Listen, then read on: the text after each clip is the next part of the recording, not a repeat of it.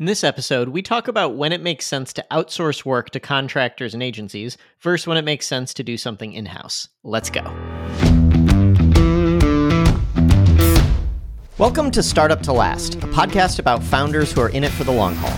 I'm Rick, and I run a software enabled services company called LegUp Health. And I'm Tyler. On the side, I work with Rick on LegUp Health, but my main business is a bootstrapped SaaS company called Less Annoying CRM. What's going on, Rick? oh, you wait. Did you? Were you already recording? It's recording. Oh, come on, uh, Tyler. I'm keeping this. I'm keeping this.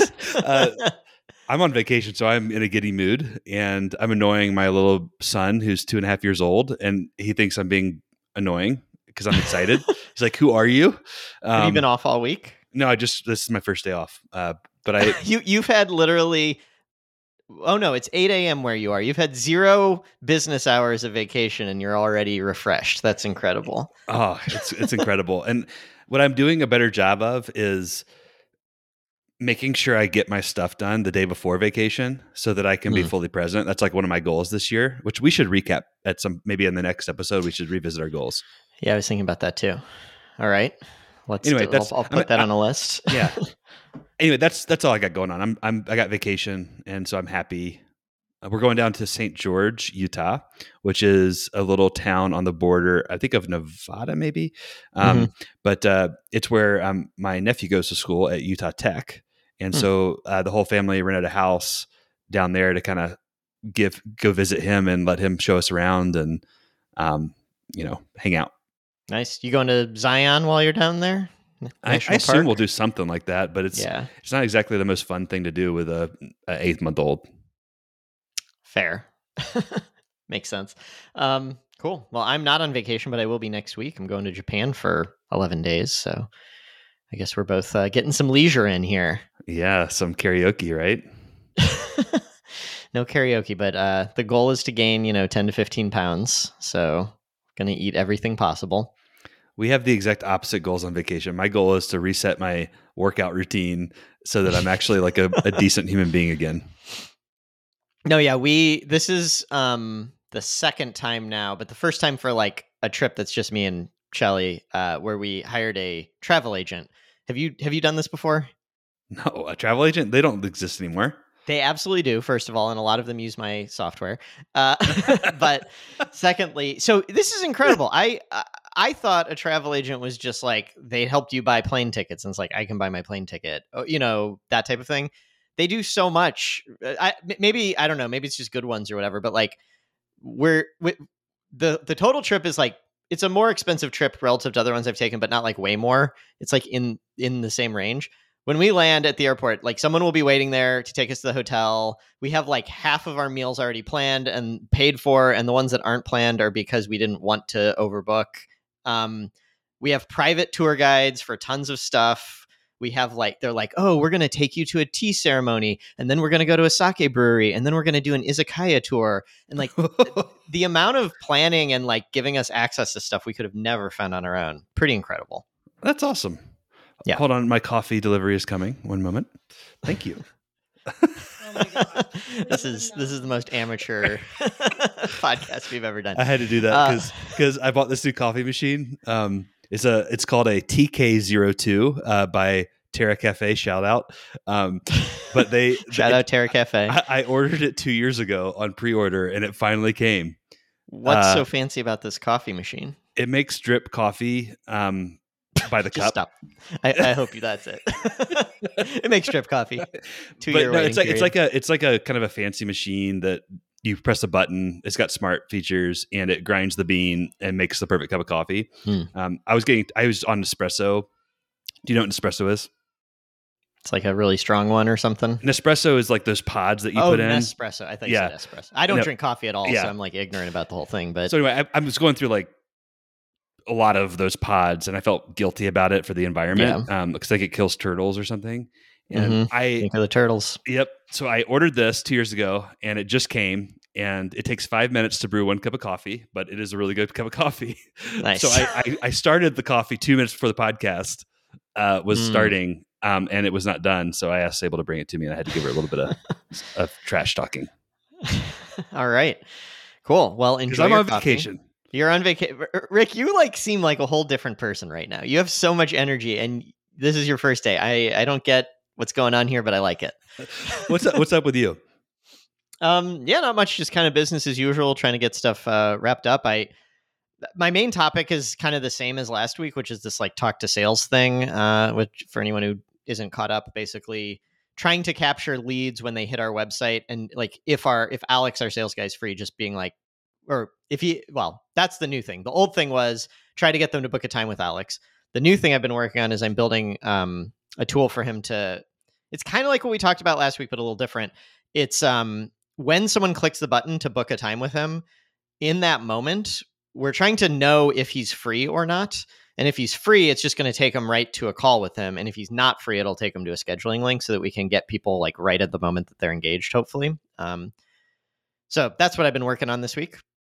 That's awesome. Did any any like wins from the last episode? Um, it's so okay. The update there is because we there's two weeks between episodes. Last week, the volume of people who booked calls went way down. Uh, I think there were only like two or th- no, there were like four for the whole week, whereas there were I think 17 the week before it. And there was no um, change. No, so I was a little worried at first. I was thinking maybe there's like pent up demand where you know sometimes when you're buying something, you like go to the website over and over and over. So I was wondering, worried that maybe like four per week is the steady state, but we kind of got a surge when we first added this. We're back to I think we've had 10 or 12 this week. So uh, we're still trying to figure out what the steady state is. I don't know what it will end up being. And and are these calls turning into any like signed deals yet, or is there more? Is it a longer sales cycle than you anticipated? Um, it's not a long sales cycle in the sense it doesn't take more work from us, but because we have a 30 day free trial for mm-hmm. everybody, it's not like let's sign the docu sign right now. Like that's just not what the process is. It seems very likely that uh, it, it, I, I'm almost 100% positive this is bringing in new customers and more new customers than what Alex was previously spending his time on. Like I I don't have like hard data to back it up, but the qualitative evidence is pretty overwhelming. That's awesome. Yeah. Um, it's also kind of exciting for me because in the past you've kind of pushed me to think more about growth. And I've kind of been like, no, I want to work on product. And I think the reality is like in a perfect world, I can work on producty stuff that helps with growth. Um, but I didn't have ideas on how to do that. And now I do. Like, this is a thing. I'm not saying I'm going to work on this for the rest of my life, but like, there's all kinds of little things I can do to say, oh, when someone's in a, de- a live demo, push them to a call with Alex. When they click this button to talk to Alex, do we route them to Calendly or do we route them to, or, or SavvyCal, I guess, or do we route them to Demo Desk, which is what we used to do the calls? There's a lot of little area here for me to build good user experience for the, the customers while funneling people to Alex and kind of achieving both goals, I think. Yeah, I, I, I, go back to our days at Zane Benefits and then also what you're doing at Leg Up Health. And it's like you, you just have to shift your mindset a little bit. Like the constraint becomes improved user, like at least not a degradation of user experience uh, for the end user, but the customer that you're serving is an internal user um, and and and trying to help them hit their individual goals. And yeah, I think you can build some really cool software that way, it, especially if if you're if you're doing both, both in improving the user interface, which is probably your your your you know kind of constraint on this, um, and helping uh, the the person do their job better. That's pretty exciting. Yeah, I love it. I, I think you and I often land on different sides of the like build versus buy question. Um, when we worked together, I think you correctly for that company you were 100% right. Like we should have just been buying off the shelf like rather than me building an email marketing tool or a CRM or whatever. Um, but I do think if you want a, a there's two things you don't get if you just outsource this by saying like, "Oh, like I looked around. I, I thought, do I have to build this or can I is there a tool out there that does what we're looking for?" And there's a million like intercom style chat things where you can say, "Oh, this person's in a demo, pop a chat widget up." but there's eh, none of it was as good as what I want, which is like I want to be able to really control the UI of what pops up. And I don't want to chat with them. Chat sucks. Everyone hates chat, I think, or at least our customers do. I want to like have this demo desk savvy demo desk savvy cal experience. And I want to give Alex a dashboard that they don't quite have. So I, I have been struggling a little bit with should I buy the thing that's close or should I build the thing that I really want? Do you want my opinion on this? Sure. Yeah. You should absolutely be building this and repackaging it for your customers once you figure it out. This is Mm. very much in your lane as what you do as a company, and it'd be like uh, like leg up outsourcing health insurance service would be the equivalent. And you would Yeah. tell you would never let me do that. That's interesting. Yeah, you're you're 100% right about that. The repackaging it thing, I think someone would buy this. I don't know that our customers would buy this. I'm not going to argue that point because you may or may not be right. The point is, if you don't try to build this stuff and figure it out, and and use yourself as a guinea pig, you you don't you won't ever like make progress. And so Yeah, yeah. whether whether you package what you're building now or it leads to an innovation for your customers, like in five years, it doesn't matter. The fact that you're going down this road and trying to build it and explore and experiment is very very positive. It's a this is a very natural extension of a CRM. Yeah. That's fair. I like that. Um Yeah, I'll have to think more about that. It, it would certainly be exciting and also I don't want to like fall into shiny object syndrome. Like you can use this as an excuse to kind of do another moonshot when my goal this year is to not do moonshots. It's to be like, let's just execute on the core CRM. So I, I will put thought into that. And also, it's going to be too tempting, and I'm going to have to hold Yeah. back. I think. well, I'm going to step back for a second and just kind of call out what I'm seeing happen, which is you're saying out loud, I enjoy building stuff that makes a CRM end user successful for less annoying CRM, i.e., Alex. Mhm. And I, I just, I, I, I'm curious, like how much of like that type of question, like making your end users successful in their jobs, drives your your engineering team. Um, like if you have you interviewed the users who are like, hey, what are you trying to do here? Like, Mhm. I know we know that you're using this to track deals and contacts and that sort of thing, but like, is there something that is getting in the way of you doing your job that we could have make easier? Like that could be a, another source of innovation here. Yeah. Yeah, I think we do have a lot of that feedback coming in, but um not I, don't know, there's different ways to talk to users. I don't think we're doing what like a UX researcher, like true research, but um I do think we have a pretty good understanding of what our customers are trying to do and what functionality they need to do it.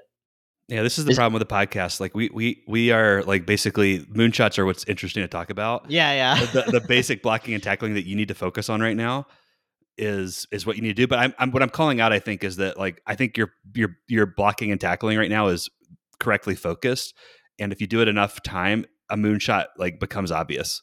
Yeah. I if nothing else, so maybe we can tr- try desperately to pull something interesting to a listener out of this. Um I think uh, a thing that every experienced entrepreneur knows is that ideas don't come from sitting around in your apartment thinking about ideas. Ideas come from doing stuff and seeing, oh, huh, I need this thing and it doesn't exist, or my customer needs this thing and I looked around and it doesn't exist. And so, you know, the the really douchey term that Silicon Valley uses for this is like being in the arena. I kind of what I'm hearing from you is that like I'm more in the arena now because I'm working on new stuff and maybe it'll give me ideas or new opportunities, maybe it won't, but you just got to be out there. You're in the right place. Yes, 100. percent Yeah. Exactly. Cool. You nailed that. Um, cool. Yeah, I appreciate the support, and uh, it's it's fun. I love. I, I get to build. One of the things I don't like about working on the product of Less Annoying CRM is it's more mature now, and like you have to get code reviews done and this stuff, and it's all good. It's all for the best because you don't want to ship bugs to twenty six thousand people, but. This is an internal admin tool with one customer, and it's Alex. And I'm just writing the absolutely like dirtiest, laziest code possible, and that's that's what I like doing. So it's a lot of fun for that reason too. I'm glad you like to sling dirty code. uh, yeah, what's going on with you? um, I have a, a win to celebrate. Cool. Let's hear it. Um, we sh- uh, so February uh, context here is that Leg Up Health. Uh, we we we we budget on a calendar. We we run the business on a calendar year from a tax perspective, but like our real fiscal year, if we were going to be official like that, would be February first through January thirty first to capture uh, sort of what happens in that last month of like our kind of push season, which is January. And so we're in our fir- we're we're wrapping up effectively our first month on our new year um, right now. And so we set a goal of being profitable this year and, and increasing revenue. Um, I'm happy to report February was our first profitable month. Um, we had a, a two thousand dollar profit almost, um, and we uh, our revenue is on a 112k run rate. So it's That's pretty awesome. exciting. You're gonna get a beer paid for this this month. nice. So so let me ask some questions, partially so the audience can understand this better, and partially because, despite me being a partner of the business, I don't know the answer to these questions. uh, so, one point, or yeah, you say here 1.8k, almost 2k profit. That's like paying JD uh, and enough for him to get by, but not like what his long term target comp would be, right? Yeah. So he JD has a, a base kind of comp that is, let's just call it uh, digestible for him, um, and and then he is incentivized to drive increased profit, um, and so basically that 1.8k will get divvied up um, according to a number of sort of predetermined rules. Uh, the first thing will happen is on the roughly 9.6k top line. We'll take, uh, I think it's, is, did we say 1%? I can't remember the percentage. Yeah, I think like, so. I we'll take 1% one. of that and give it, give it um, to partners. So JD will get a little bit there. It's not going to be that meaningful. It's a couple hundred bucks. Uh, if that um, split, you know, three ways based on, on the science that we have. And, and then, and then, you know, there's profit from there based on the expenses we, we set aside some money for taxes. Uh, we set aside some money for uh, increased budget, you know, discretionary spend like marketing, and then JD takes the bulk of it until he gets to his full target salary. So um, this is good for JD. It's good for the business. It's good for partners, um, and uh, you know, it's a really good start to the year. Yeah, awesome. And then you said 112k uh, annual run rate. The, the the very simple numbers I have in my head is that like coming out of open enrollment we were at 100k and the goal is to hit 200k or more. Is this like we actually came out of open enrollment with 112 or is this like february's been good and we added another 12k to the revenue? Tbd um, one of the challenges with reporting revenue um, in this business is it's not a con- it's not contract revenue for the most part it's commission revenue. So it's we we see the money when the carrier pays it and uh, carriers are insurance companies. So when the insurance company decides to pay us, could be uh, different by insurance company. So we might be mm. getting paid for January by by Aetna, uh, in February for February by Blue Cross Blue Shield, and then December from a dental company. And so there's there's definitely like this wonkiness to it. So this we could see this number go down in um, in March, uh, uh, and then up again in in April. And so we'll just have to watch it. I don't know the yeah. answer. Okay, cool. Uh, well, that's exciting. Is this what you expected? Is this better than you expected? It's, what I, it's pretty much right on what we expected. Um, uh, the uh, you know, I think probably February is a little higher. This is better than what we expected in in some ways because um, we still are paying JD some commissions on the previous year in this month, which are which is decreasing profit. We have a lot of annual subscriptions. For example, our front subscription, our um, Webflow annual subscription hit this month, and so it's to still have 2K profit, you know, after like these these one time expenses that aren't going to mm-hmm. continue mm-hmm. in March is is pretty exciting. Yeah, awesome, cool. We just got to go get more employers. Yeah, let's do it. Um, um so we else? had our part. Yeah, we had our so so kind of shifting into like what do we do now? Um, we had our partner meeting. Was that this Monday or last Monday? I think last last Monday. Yeah. Seems like a year ago. Um. Anyway, we we we.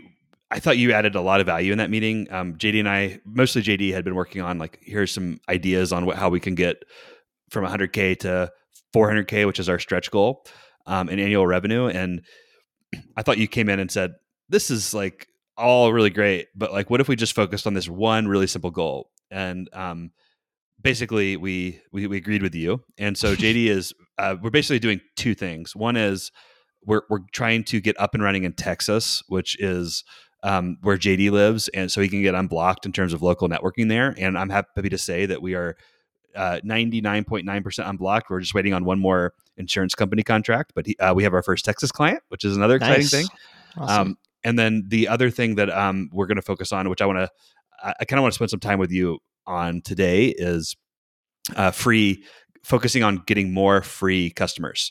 Um, uh, so uh, particularly we have a free product uh, where an employer can invite their employees to uh, our awesome health insurance concierge and so the hypothesis is that if we can go get 20 or so more of these um, free business customers um, the employees alone that we are able to service from that from a commission standpoint is going to be really really nice um, and then we'll be forced to figure out how to acquire these 20 customers by trying to go get them. And I, Mhm. assuming we can get to 20 customers, we should be able to go get to 40 and 60 and 100 from there.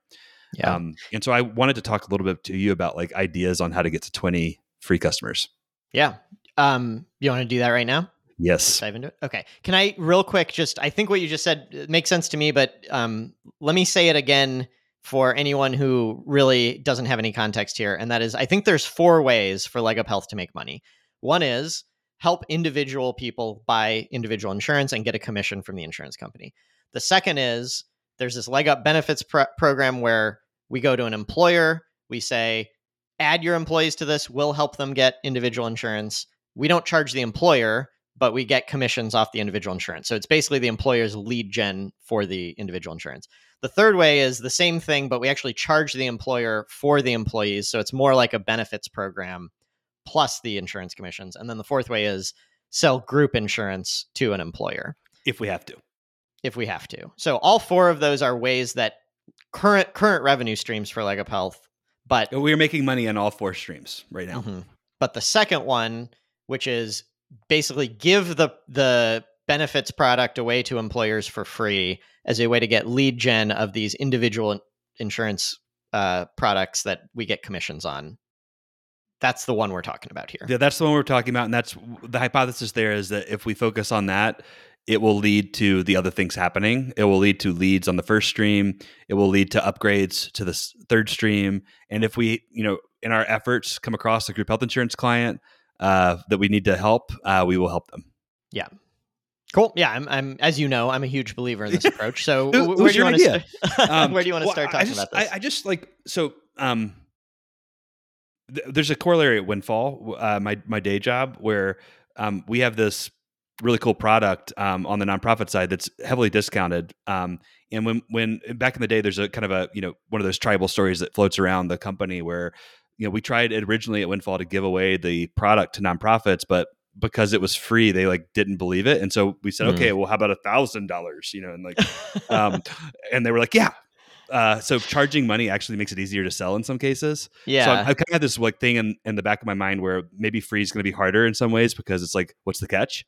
Um, but I just I, I I wanted to just get like I have some ideas on on how to um how to go about this, and I just maybe wanted to like get some feedback uh, from you, and then if anyone else out there is uh, creative and listening and has ideas on how to like get uh, a free product in front of a business um, and have them seriously consider it. Uh, I, I'm very open right now. Like JD's open, Tyler's open, I'm open. Um, uh, here are some ideas that we are currently working on. Uh, the first is like the the grind and cold outreach. Like we're we're building out a, a target account list of of small businesses and their owners who who um, who meet our our our, our ICP criteria. Um, and so um, JD's like doing like cold outreach there. Um, the thing I mentioned to him this morning in our meeting was like, hey, like if I were doing this, what I would probably do is I would go through my network and identify all the people who in my network who are ICP fits and or I believe no ICP fits. Um, and I would just like rank them based on like affinity in terms of like my relation strength of relationship. And I would just try to do like 30 minute calls with those people. Um, and I would just basically say, Hey, I just want to catch up with you. I would say, um, you know, one, I want to share my goals for the year and see if I can get your help. And two, I would love to hear what your goals are for the year so I can help. And I would love to just catch up in general. And then, you know, I would share my goals. I would tell them my goal is to triple, quadruple this business. My, we believe our main lever for that is uh, our free, like, no brainer service for business owners but that meet this criteria. Do you know anyone that you could introduce me to? Um, I can send you, you know, a template, and I would try to get two or three introductions per person. Mhm. That would be how I. That would probably be how I would go about this. Um, and then the third idea is like just like kind of coming through our our list of existing users. Um, one of the features that we added in the platform is when someone logs in, we ask them like wh- who their employer is, and going through our current list and identifying Utah employers or Texas employers that are already already have at least one user on the system and focusing on expanding that account. Yeah. Yeah, it'd be really interesting if there's like a flywheel of first you get an individual not a, like not through an employer, then you get their employer and then you get the rest of those individual because I what, what we said earlier is you get the employer so that you, it's lead gen for the employees. It's in, it'd be interesting if the individual is lead gen for the employer who's lead gen for the rest of the employees. That's the ideal, right? Yeah. Um, and so I, I, uh, th- those are the three ideas. Like I, I'm, oh, do you have any that are like on the tip of your tongue that you can't help but share? No, I think that uh yeah, that makes uh, I have very little experience with actual sales and stuff like that, but it just feels like JD had some success last year getting group insurance and this paid benefits software clients last year. Not like a ton of success, but some. It just feels like if the offer is oh and it costs you nothing, it sh- whatever worked sort of last year should work even better this year, but maybe I'm missing something there. Well, what's interesting, just as a data point that this is the right approach, is we were doing our February recap this morning, and all of our enrollments, 100% of our enrollments for individual health insurance this month came from employer clients. Wow. Has he been trying to get other types of clients? No, he's totally dropped, oh, you know, okay. reaching so out. So that sort of explains it. But yeah, there's not like lead flow coming in for non-employer like individual insurance clients. But the, but, but the, what's cool is like if we 10x our employer base, which yeah. isn't that many, we 10x our lead flow most likely in mm-hmm. off months. Yeah. Okay. Great. Po- yeah. So that's that's great validation. Also, the more people like people leave jobs, and I, you could imagine the way like I don't think so. I, I have this with Less Annoying CRM where if someone asks me how would I if I could go back and grow it from mm-hmm. scratch, how would I do that? And I don't know the the the zero to one is so hard, but like once you have a base, a, a whole new set of options open up for you, and once we have 10 20 30 employers their employees are going to be quitting keeping us as their agent going to other companies and then that's the the way we get the next round. So how do we get those 10 or 20s exactly exactly. So anyway I'll, I'll, update you on this in a couple weeks. This is going to yeah. be a focus for a few months. I know you wanted to brainstorm sorry I, don't think i had anything instructive there but yeah I, I feel like direct outreach do it until it until we find out it doesn't work feels like the right thing. And I, I really do think like I think our networks are are are what we need to leverage. I just I think that's the quickest path to um, warm pitches um, yeah. versus like I think cold outreach is a really hard approach. Now, has JD exhausted like that was we already knew that 6 months ago. Has JD exhausted the network, do you think? I don't think we've taken this offer to the network. Like okay. how many? But a yeah. different offer has been like at some point. Are your is your network like this is the fifth time you've tried to set up a call with me? I have not used my network. Okay. Uh, on this, um, I, I I would imagine that JD has not used his network on this, so I think that there's there's a huge opportunity here. And there's like I would say there's tiers of people in your network. There's tiers of people who are like if there's the first tier, which is like if someone asks you for something in that tier, you jump. Like you don't ask mm-hmm. like any questions. And that tier one is the one I think we need to exhaust. Um, where it's like this is like this is our livelihood. This is what matters most in our lives. If our tier one relationships aren't like don't know about this and aren't you know trying to help us, we're we're really like leaving a stern a, a, a big stone unturned. Um, yeah. And so that that's what I'm talking about. I'm not talking about yeah. like the tier three who like I haven't seen since you know high school. Like I'm you know like that. That's you're not, not turning it into an MLM here. No, no. Um, yeah, that sounds good. Then. I mean, I, would love to hear updates on, like, let's just go do some of that and uh, see where it leads. But again, it the challenge is just finding a company with multiple employees that doesn't have health benefits. Right, that's kind of the ICP here, basically. Mm-hmm. Um, yeah, that sounds exciting. Thank you. What's up? What else is going on in your world? Um, I've kind of brushed on this before, but uh, we're kind of doing a little more outsourcing of certain kind of specialized things than we have in the past. So one of these I've mentioned is Conversion Factory is like a marketing marketing agency, specifically like product marketing, I guess, whatever that means, um, that we have been working with. Um, and then another one is we need to upgrade MySQL. Like the whole world has to go from MySQL 5.7 to MySQL 8 because the end of life for 5.7 is going on right now. Um, and like we were right about to push the button and we were just like it's t- touching the database is so scary because you know if something goes horribly wrong it's hard to it's not like code. With code you can just be like oh uh, go back to the old version of the code. But if the data gets messed up you can't do that. So you want to be very very careful. And we decided just for peace of mind we uh, hired this consulting agency called percona. They're like this giant database consultancy uh, to just kind of come in and like look over our shoulder while we push all the buttons. Um, so yeah, we've been doing like normally I'm very much like do everything in house, and I'm trying to branch out a little bit on that. Um, interesting. Yeah. This is uh, you're evolving. Yeah, maybe. Although I also like in doing it, I'm running into all of the challenges that oftentimes have scared me away from this type of approach in the past. But there's Well- a lot of upside too. Yeah, I mean, I uh, the paddle experience lately has has definitely like is a cautionary tale. Um, Yeah. For this, like, is like, what's the downsides of like what have what is your framework for outsourcing? Like, like, like, there's probably like a it has to meet certain criteria. Mm-hmm.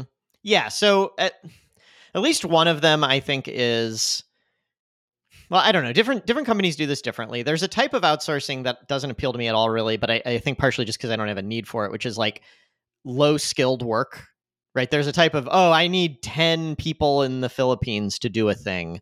Um, I just don't. I don't think we have any kind of like humans need to grind away at this thing type work aside from customer service, which you need tremendous expertise to do. So so it's not low skilled. Um so that doesn't appeal to me at all.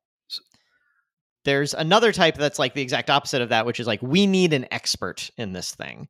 And like a company, a 20 person company like we are, it doesn't make sense to have a database expert. So maybe the once every five years you have to do a giant migration like this, you just hire Percona. So th- that's currently one of my ways of thinking about it is like uh, One time, we don't have to sur- develop the Yeah, yeah. one time surge of expertise required. Right. And then I think the other one is um, that I'm kind of coming around to. This is more what Conversion Factory is. Is like we could build that that, that skill set in house, but it's kind of like a way to just keep the team a little bit leaner. Um, especially because our model is we're in St. Louis.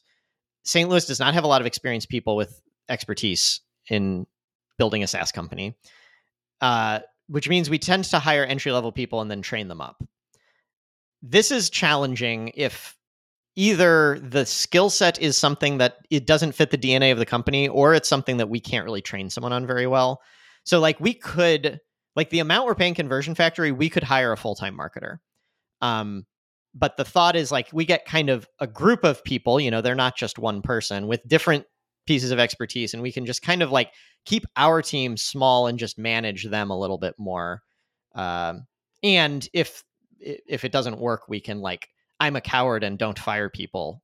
Or I, I wouldn't fire someone because we don't need them.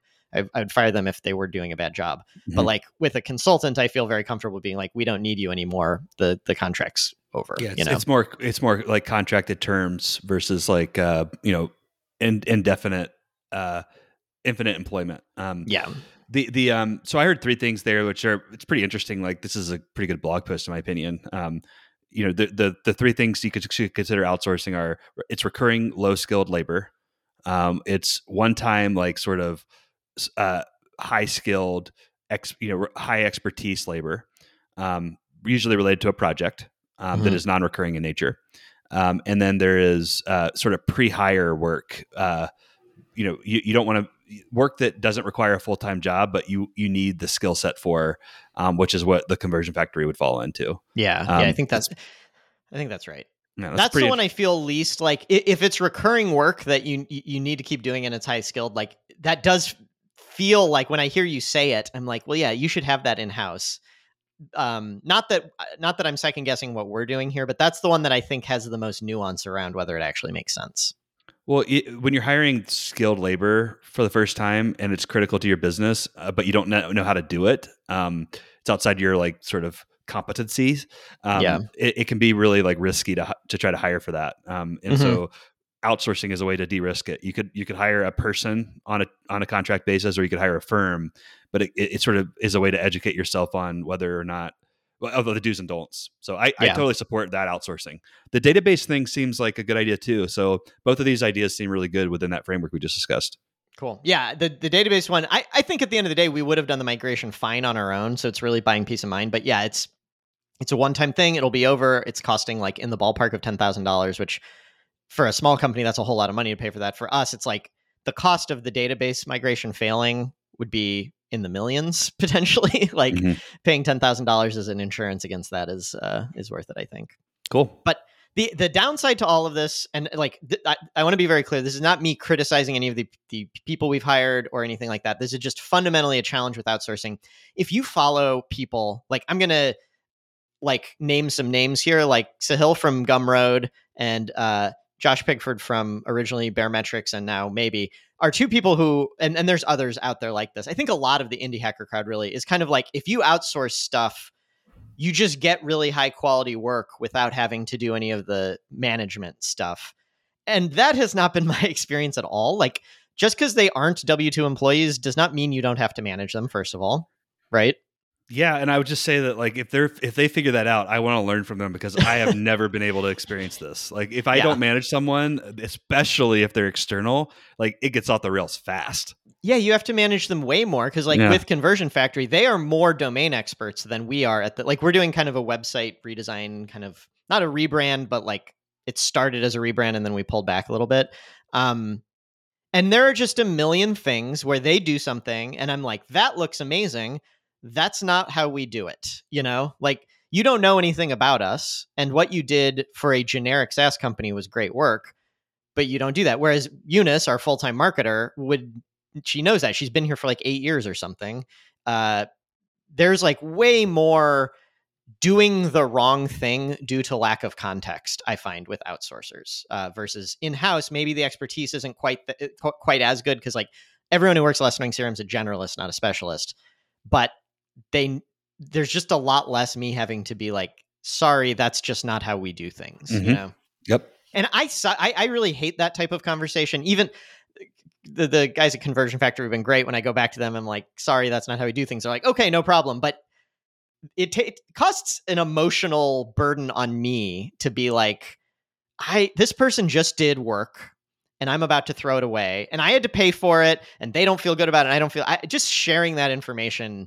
I personally hate doing that. You know, So I know what you're saying. Th- this type of project, which is like a, a, a core branding exercise with a third party, I've been through it a couple times at the last previous company. You have to be egotistical about this, Tyler. This Yeah. their their job is to extract the essence of Less Annoying CRM from you and build a system that you can manage. Uh, or a framework that can build that can lead to a system that you can manage. And if they're unable to do that, they're failing. And no, no, so, no. I, I totally agree. And Okay. what happened is I I got a whiff of this is going in the wrong direction, and the coward in me was like, but it was really good. I looked at him like, damn, good work. yeah. It kind of smells off, but it looks really good. And so then I let it get too far, and then I had to pull back and be like, throw out the last two weeks worth of work. So I did correct it, like you're saying. It just took me too long to do it. Yep. Yeah, and it. I did the same thing. I two weeks is great. I I, I went three months without doing Yeah. it, and and then the, and then it like started to seep through the company. And I was like, oh god, this is bad. Oh, Yeah. I made a I mean, the biggest thing that happened, the, the, the way this went was like in our early conversations, they move super. If anyone's thinking about using Conversion Factory, like I, I don't have limited experience with them so far, but like one of the great things, they move super fast. They move at the pace of a small bootstrap company, not like a big three month type thing. That's cool. But because they move so fast, they were like, oh, we can do a rebrand in like a month. Like I went to them saying, can we just polish up the homepage? And they're like, we can do a rebrand very quickly. So I was like, oh, great. If it doesn't take long, let's do it. And then we got far enough in that I was like, whoa, by rebrand, you meant like change what, like, like we actually like our brand. We just want like our fonts to be a little crisper and our border radius to be eight pixels instead of 10 because that like i realized when we got into it i actually like our brand quite a bit i just want it to look like a professional took our brand and and designed like a truly professional looking site based You want you want the brand to be uh, refreshed. You don't want the brand to be re- redone. yeah exactly so th- Yeah. that was the kind of crux of it kind of was going in that other direction i waited too long to pull back but yeah the, the good news is it moves so fa- the, the kind of iteration pace that that they work with is so fast that you know we lost a couple weeks not a big deal uh, and i think we're back on track now That's cool.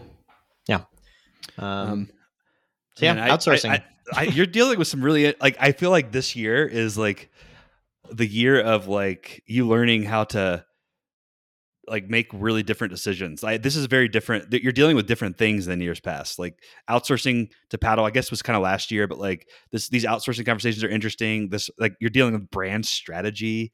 You're you're trying to like do sales. Um, it's like it's it's Yeah.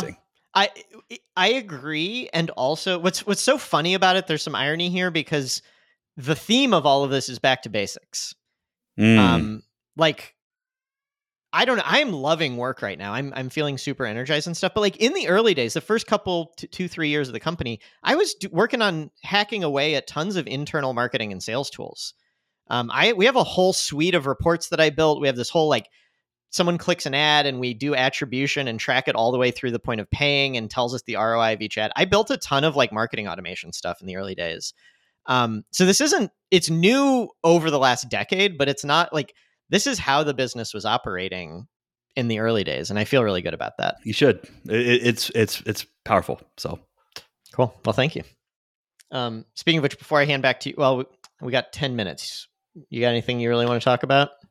Uh, one thing, um, well, two things. Can I just shout yeah. these out real yeah, quick? Yeah, Um, Take it away. they're, they're, they're both quick. I, I'm um, our friend Chase Murdoch has starting a, a local professional group, um, which I'm really excited about joining. Um, I haven't joined a kind of a accountability group in many many years, um, but but I've always found them super valuable. So that's going to be super fun. Um, shout out to Chase uh, and uh, his firm, the Dakota Group, who's who's kind of facilitating this whole thing. But it's it's uh, somewhere between uh, six and ten people, all local Utah kind of uh, entrepreneur entrepreneurial people who are going to meet up once a month, um, talk about life, talk about business, uh, uh, share goals, help each other hit goals.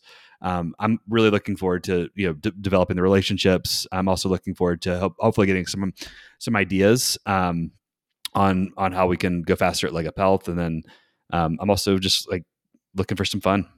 Yeah, yeah, that's great. It, do you expect this to be more like kind of a meetup group, or more just like networking, hanging out every once in a while? Or, sorry, gonna- I said meetup. I meant mastermind. Yeah, much more like mastermind group. It's like Okay. uh, yeah, once a month for three hours. You know, you know, be there on time. Uh, be And there's present. like an agenda. Like, here's your 15 minutes. Talk Yes. about what you want to talk about. Okay. I don't know the exact format yet, but like that is the I think that's the intent, um, and it's Yeah. a one year uh, sort of commitment, um, and then you w- I think that the, everything will be reassessed in a year if it's if it's going well. Yeah, that's awesome. So Yeah, I uh, this is sounds similar to what I get out of the Big Snow Tiny Conf thing, which, like you said, have a little fun, and it's it's like uh, sometimes I'm in the car with my wife, and I'm just like, I would love to talk about MRR with you, and you don't care, and it's nice to be around a group of people where you can just you know nerd out about business without being ashamed about. Like you don't have to talk about hobbies and stuff. You can just be like business. Let's talk. Let's go. Yeah, yeah. exactly. Um, the, the the other the, the other thing that I think is interesting, I think for listeners here is like I think it's very easy to say, oh, I'm going to go join a group. Like it's very easy to find a group, but like what makes the right group is the harder question. Um, Mhm. And like I have very limited time right now. I have two kids under three. Um, I have a, a side venture. I have a very demanding full time job, and so like for this to to work, like it had to check a lot of boxes. And so like I would I'm, the, the takeaway here is to go join whatever group you can find. It's you know find a group that fits within your you know what your goals are and then also your mindset. And one one thing that really worked for me here is like the people are of similar age and sort of similar mindset. Not not i'm not saying that it's okay not okay to be younger or older. I'm just saying like stage of life is is similar. Um second uh, timing is right. Like uh my youngest uh kid is kind of reaching that point where it's like not 100% like intensive. Um and then the third is like it's a local networking group. Um i have a local business. Um it aligns with what i'm trying to build and the relationships that i will build through this will help me grow leg up health. And so it checks a lot of boxes. Yeah, awesome. Well, when does it start? When are we gonna hear hear some updates on it? the first one is tonight and i'm missing it Oh, because i'm on vacation Oh, okay. yeah great so, so I- start. so i uh, recorded a loom video and introduced myself but um, Okay. you know I, I had scheduled a vacation before i joined the group and so everyone. are you like I, going somewhere or just like Well, you're in your house right now? i'm in my house yeah we're going to st george Oh, you said that. Sorry, yeah for vacation and then I'm um, but, but but this this uh, is a in-person meetup thing that's going to happen downtown um, Yeah. and so i will miss it but i have a two minute loom video appearance All right, sounds good. Um, then- what's your other thing? Uh, i don't know if i've told you this yet but um, i definitely have not announced on the podcast but my previous business uh, which is now called people keep um, was originally zane benefits where you and i first met sold uh, to a uh, company called remodel health um, and it was announced this week so i just wanted to share that. It's a an into a a very long part of my business career. Um, Mhm. and I think investors are are pleased with the outcome. The terms are not public, so I can't go into into details, but um, you know, it's a it's it's a it's a big it's a big win for me and a, an end of a chapter, and um, I feel really good about it. Uh, and the people who bought it are are friends, so it's uh it's it's kind of cool. So just want yeah, to share that. that's awesome. Congrats. So the the history here. So yeah, you and I both were hired fresh out of college at a roughly eight person startup. Grew through the venture model.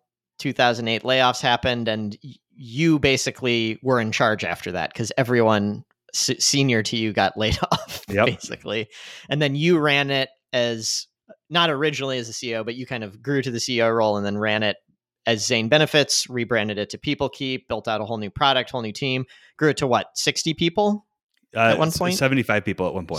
yeah. at one Yeah. point. Um, uh, fair to say, kind of a, a lot of ups and downs. It wasn't like straight up and to the right type of uh, story. lots of ups and downs. You know, revenue grew every year. Um, it was kind of one of those things, but like there were lots of like attempts to grow faster that failed. Um, but but at the end of the day, like I think like what what is a venture backed company measured on? It's the ability to return sort of money back to investors, and I think um, with you know this this sort of outcome, uh, investors are feeling uh, good about you know about going from like you know I think Paul put us in a room in 2008 and said I'm probably going to run the company through bankruptcy. Um, you know, uh, to you know, ten years, you know, fifteen years later, the, you know, the, owning a meaningful piece of a new company. Yeah. and, um, it's a it's pretty cool. Yeah, that's very cool. Yeah, I didn't realize it at the time, but when they laid off everyone except like you, me, and three other relatively junior people, I was like, at the time, I was like, all right, it's our job to bring the company back. And now looking back on it, it's like, oh, they gave up. They just kept the, the like the five cheapest people so we could keep the company running while they sold it for parts. Yep. The fact that it actually turned into a real company after that's got to be a pretty rare uh, occurrence in that type of situation. Yeah, yeah. So um, anyway, and I like anyway, I feel good about it. Uh, Yeah, I, congrats, I, I man. don't know if it gives any more credibility to me than I have. It feels good to like kind of have that come full circle. So I feel like I can talk about it now and say like, hey, that was up in the past versus like this un sort of like this ongoing sort of nightmare that I've been a part of. Um, Yeah. So and JD, the other person at Leg Up Health, also worked there. So, um, not he didn't just work there. He worked there for he he he was a lead VP there, and he was a huge part of growth for ten years. And so yeah, what does this mean for like Leg Up Health is probably a more interesting question. Like I think uh, it you know one of our values at Leg Up Health is mama mentality, and I feel like this is more earned confidence for me and JD to like go out and be a little bit egotistical about Leg Up Health. Um, and and like basically we've done this before. We've built a very valuable business. Um, we, we if we build a fraction of what we did at People Keep, like we're going to be very happy with the outcome we achieve at Leg Up Health. Yeah. Cool. Well, that's uh that's great. Good job. Thanks. Thanks. Do it again. No more venture minus venture capital. Minus venture capital. Yeah, that happened before you joined, so uh, that was a little outside of your control.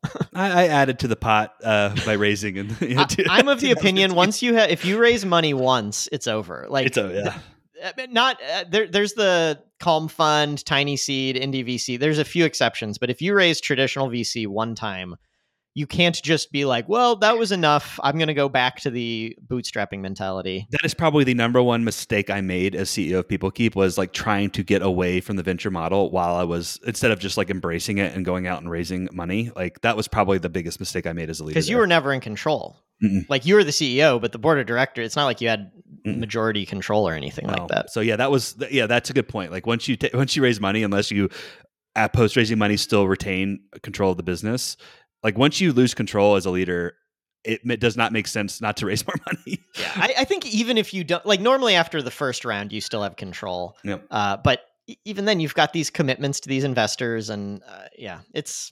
I, I'm not familiar with very many examples of that going right. no. But- yep. Anyway, uh, cool. Well, I got to run, uh, get to my next thing, but good talking to you. Uh, we're going to be off next episode because I'll be in Japan, so it'll be a month before our next one. Yep. All right, All right. Have Thanks, a man. good Talk to you uh, later. Have a good day. Bye. that's the worst ending ever. Bye.